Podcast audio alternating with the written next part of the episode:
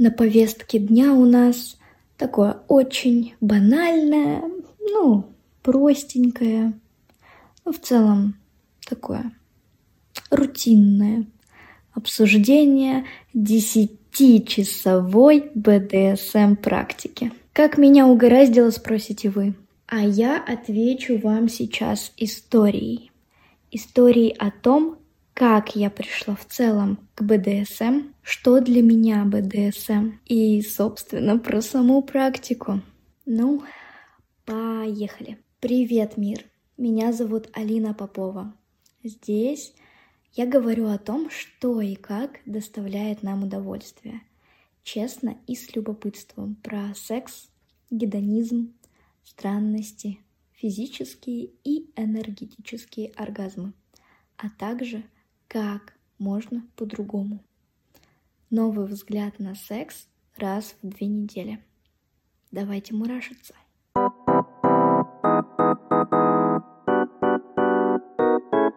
Мурашки FM. Долгое время я слушала разные подкасты на тему секса. Я смотрела разные интервью. Я понятия не имела, почему мне интересно – но я смотрела это.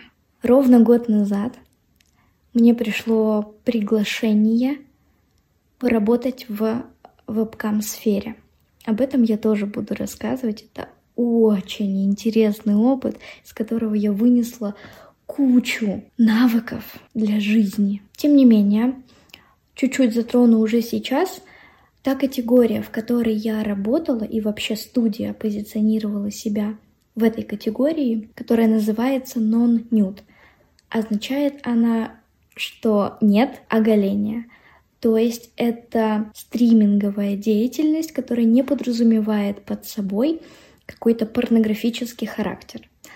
А значит, там открывается целое поле для моей любимой психологии взаимодействия людей. Специфика работы была очень разной. И есть определенная структура, категории, фетиши, кинки, о которых мне рассказывали тогда, когда я работала, о которых я сама узнавала из различных пабликов, а как оказалось, пабликов очень много с реально качественной, классной информацией. В общем-то, эта сфера тоже в целом инфобизнес.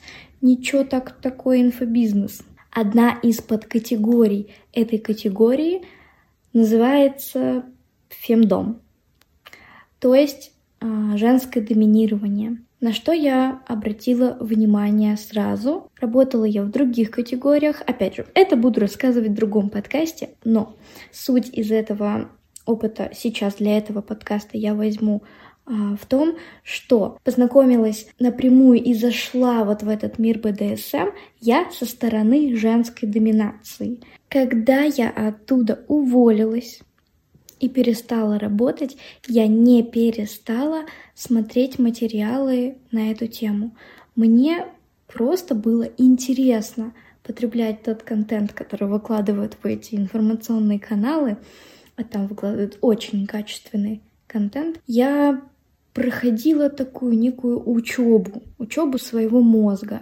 Мозг очень классно тренируется тогда, когда это подкрепляется еще и визуализацией, воображением, а в этом случае тренируется еще и тело. О теме БДСМ я всегда интуитивно знала, что там гораздо глубже, чем просто делают друг другу больно и все. Я всегда видела в этом какое-то глубокое взаимодействие между людьми. И оно очень нестандартное, потому что это субкультура, это что-то узконаправленное, это не только что-то узконаправленное, так оно еще и связано с сексуальной темой, а значит, заведомо табуируется в каких-то больших массах. Но вот что интересно, БДСМ — это, с одной стороны, связано с сексом, а с другой стороны, абсолютно с ним не связано. Но БДСМ заведомо абсолютно связано с сексуальной энергией. И сейчас, наконец-то, эта тема выносится на всеобщее слушание, потому что э, в ней гораздо больше, чем просто субкультура. Это действительно тема, которая сейчас практически прикладная в целом к жизни. Об этом я тоже буду говорить и не раз, но не в этом выпуске. Но будучи маленькой девочкой, я интуитивно догадывалась, что в этой теме гораздо больше всего, и поэтому просто шла за ней и просто исследовала ее на уровне мозга, на уровне просто знаний. Для меня БДСМ — это про глубокий контакт человека с человеком и передачу власти. БДСМ принимает разные формы. Это может быть как телесная практика, это может быть как интеллектуальная практика. Я не знаю, есть ли такое, но я этому только что название придумала. И также это может быть и сессией. А я пошла дальше, так для меня все эти три значения, они сливаются воедино. И сейчас я уже не разделяю их так, как, возможно, разделяют другие, большинство других людей. В сфере БДСМ есть очень четкие правила, так как это работа с рисками и работа с уязвимостью, это может быть как очень опасно, так и очень кайфово. И вот эти грани, которые исследуются в этой сфере, как раз-таки тут и есть для того, чтобы это делать. И, соответственно, так как это работа с гранями, здесь есть четко установленные правила. И это правила коммуникации, это правила психологически психические и правила телесные. В прошлом подкасте я говорила о моем эксперименте на Пьюре. В этом же самом Пьюре я познакомилась случайным, не случайным образом с парнем. Для контекста я введу ему имя, но дабы сохранить конфиденциальность этого прекрасного мужчины, назову его командир. Познакомилась с командиром, который был проездом в моем городе и который очень классно написал о себе информацию с очень классными фотографиями, и это, кстати, он задал мне ту планку насчет нюцев. Да. Как только я прочитала описание командира, я сразу же ему написала, потому что такое описание грех пропустить. В нем было, не буду говорить, как оно было составлено, просто я считала с его описания то, что этот человек мне подходит, и я хотела бы с ним вступить в какой-то опыт. Его запрос состоял в том, чтобы попробовать женскую доминацию, чтобы была какая-то госпожа, а он был покорным слугой. Я написала ему, и мы начали развивать эту тему. Основным запросом на эту практику была женская доминация. Мне стало интересно это попробовать вживую, потому что теоретически я достаточно давно подковывалась, и мне было интересно наконец-то попробовать это в реальности. И надо сказать, что мне очень понравилась эта роль. У меня было ощущение, как будто бы я миллиарды лет этим занималась. Мне казалось, что я миллиарды лет была госпожой. Кто видел меня лично, знает, что я достаточно низкого роста и достаточно молодо выгляжу. Мне уже 22, а я выгляжу все еще на 14. И при этом у меня миловидное детское лицо. И кто бы мог подумать, что эта маленькая девчонка может быть прекрасной доминой. Прежде чем вступать в такой тесный, уязвимый и рисковый э, опыт, необходимо законнектиться. Мне в целом необходимо всегда законнектиться. И без какой-либо эмоциональной связи, ну, я не вижу смысла что-либо делать. Но здесь нужна была особенная связь, которую мы классно поймали на первой прогулочной встрече с командиром. И дальше мы начали договариваться о том, как мы будем все это проводить. Мы обсуждали личные границы, мы обсуждали место, мы обсуждали девайсы, мы обсуждали практики, допустимое, недопустимое, и подогревали интерес друг друга. Несмотря на основные правила БДСМ сферы, это БДР, безопасность, добровольность, разумность, я бы от себя добавила еще одно такое правило, еще один такой пунктик, который необходим в этой всей истории.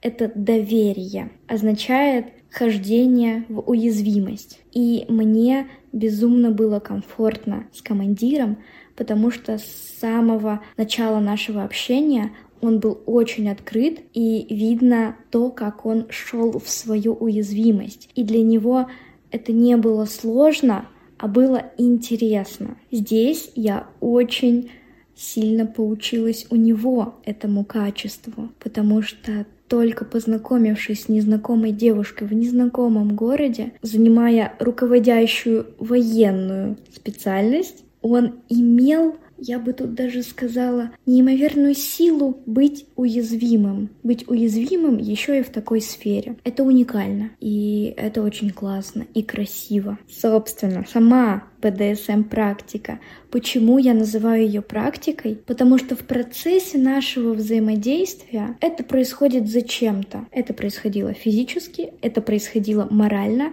и это происходило интеллектуально. В целом этого достаточно, чтобы назвать это какой-то практикой. Начали мы с тех ролей, где я домина госпожа, а он сабмиссив, покорный слуга. Это взаимодействие было достаточно грубым, достаточно сильным, достаточно жестким по его запросу. Для меня это был интересный опыт, как мне кажется, с которым я справилась. И командир давал мне потом обратную связь и говорил, вот насколько я нежна, настолько же я груба. Это очень интересно было почувствовать, видеть реакцию на вот эти контрасты, на контрасты очень мягкой нежности с сильной грубостью, где я хожу каблуками по его рукам, где я бью его, где я заставляю обгладывать косточку персика, где я бью его руки, потому что они никчемные. Это вот маленькие детали того, как можно взаимодействовать. И вот почувствуйте сейчас свое отношение к тому, что я говорю. Оно может быть резко негативным, оно может быть резко отталкивающим, потому что это не принято это не принято в массах, и это заталкивается глубоко, глубоко, глубоко и никогда не вытаскивается, потому что есть закон, моральный закон, есть юридические законы, которые говорят нам, нельзя оскорблять, нельзя бить, а здесь можно. И случается разрыв шаблонов. Основную часть практики мы взаимодействовали в таких ролях, но потом, как мы договаривались заранее, мы поменяемся, поменяемся ролями. И это достаточно частая практика, она называется switch, когда происходит смена. Смена ролей, смена углов и передача власти. Во втором варианте ролей я была нижним сабмиссивом, маленькой девочкой, а он был доминантом, верхним папочкой. Это одна из форм взаимодействия, почувствуйте, насколько она по градусу грубости меньше, чем первая. Такой бывает БДСМ. Он бывает разным. Бывает очень грубым, а бывает вот таким мягким и нежным, но тем не менее это тоже про власть, это тоже про передачу власти. Мне безумно интересно было почувствовать это на физике, потому что интерес к доминации у меня был и достаточно давно а интерес к тому, чтобы быть а, нижней, быть сабмиссивом, у меня не было такого ярко выраженного. Но здесь мне очень захотелось попробовать поисследовать себя в этой части. Я скажу вам так, это интересно отдавать себя и свое тело в ответственность другого человека. Ну, при этом, естественно, проговорив все рамки и, ну, знаете, вот всю вот эту подушку безопасности обсудив и положив, Дальше просто вот так вот смахнуть с плеч всю ответственность и отдаться человеку. И чем отличается БДСМ от э, просто насилия? Тем, что он все равно закреплен рамками. Рамками разумности, рамками добровольности и рамками безопасности. И на практике не может произойти ничего сверх того, что было оговорено. И тогда в этом случае человек может полностью отпустить себя, отпустить свой контроль и реально отдаться этому потоку. А, и вот в таких случаях, когда это происходит прям очень честно и очень, ну, по-настоящему, есть такое состояние, которое называется subspace. Это пиковая точка, когда сабмиссив отдался и вот находится, находится в этом пике своей низости. Я такого не испытала, потому что это был мой первый опыт, и там я скорее была, ну, исследовала, исследовала очень такую достаточно мягкую грань БДСМ. Но уже и это продвинуло меня в отпускании своего контроля. БДСМ-комната, которую снял командир, она была по-моему, то ли на 5, на 6 часов. А в процессе того, как мы взаимодействовали, он продлевал комнату еще, а, естественно, обговорив это со мной. Мы хотели еще, мы хотели продолжить наше взаимодействие, потому что оно было реально классным. После того, как мы поисследовали эту роль и другую роль, а, мы договорились о том, что встанем в позицию на равных, то есть у нас будет секс на равных, где мы без вот этих ролей будем взаимодействовать сексуально.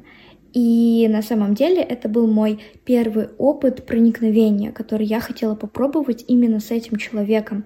И для меня было важно сделать это в позиции на равных. Но на самом деле начали мы чуть-чуть а, еще в прошлых ролях, но очень аккуратно и уже переходя вот в, эти, вот в это равенство где наши власти возвращаются к нам. Это было интересное взаимодействие, очень бережное и очень то, которое мне нужно было.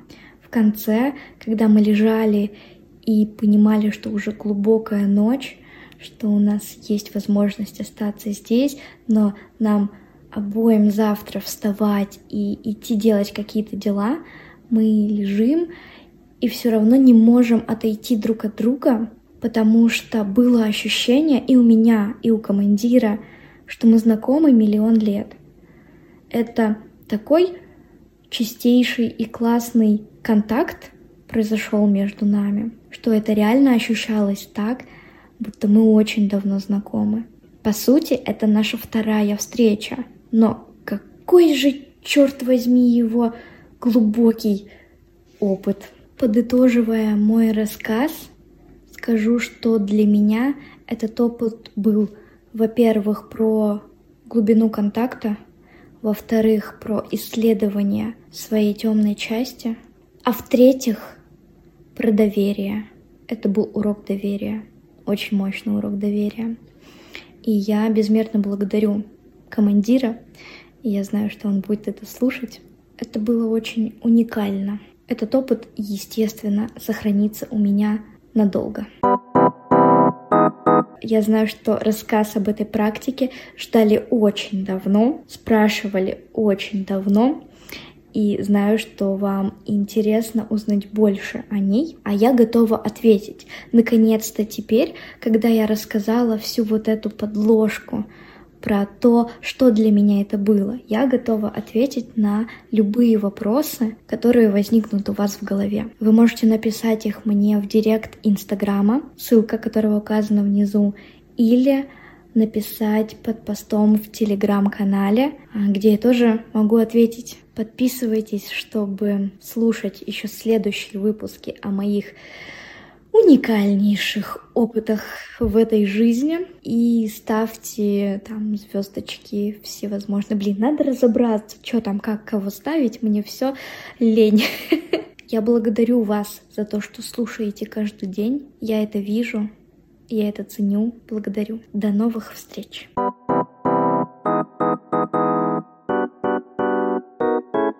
Мурашки FM